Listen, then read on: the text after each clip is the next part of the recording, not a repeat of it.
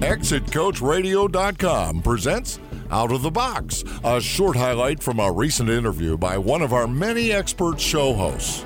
Hear the full interview at ExitCoachRadio.com, the information station for age 50 plus business owners problem with a lot of founders is that it's really a sell or no sell situation is that if they re- want liquidity, they have to sell all of their company. That oftentimes is not what's best for them. So you have situations like ESOPs. I'm working on another transaction where a private equity firm is going to come in and, and buy 60% of the company and let uh, the client ride uh, on the 40% uh, because we think that the PE firm will invest significant capital and drive some value so there'll be a second exit for them. Now that's another option. So there's so many different ways to get liquidity that uh, you, you really need to ask the client what is it that they want.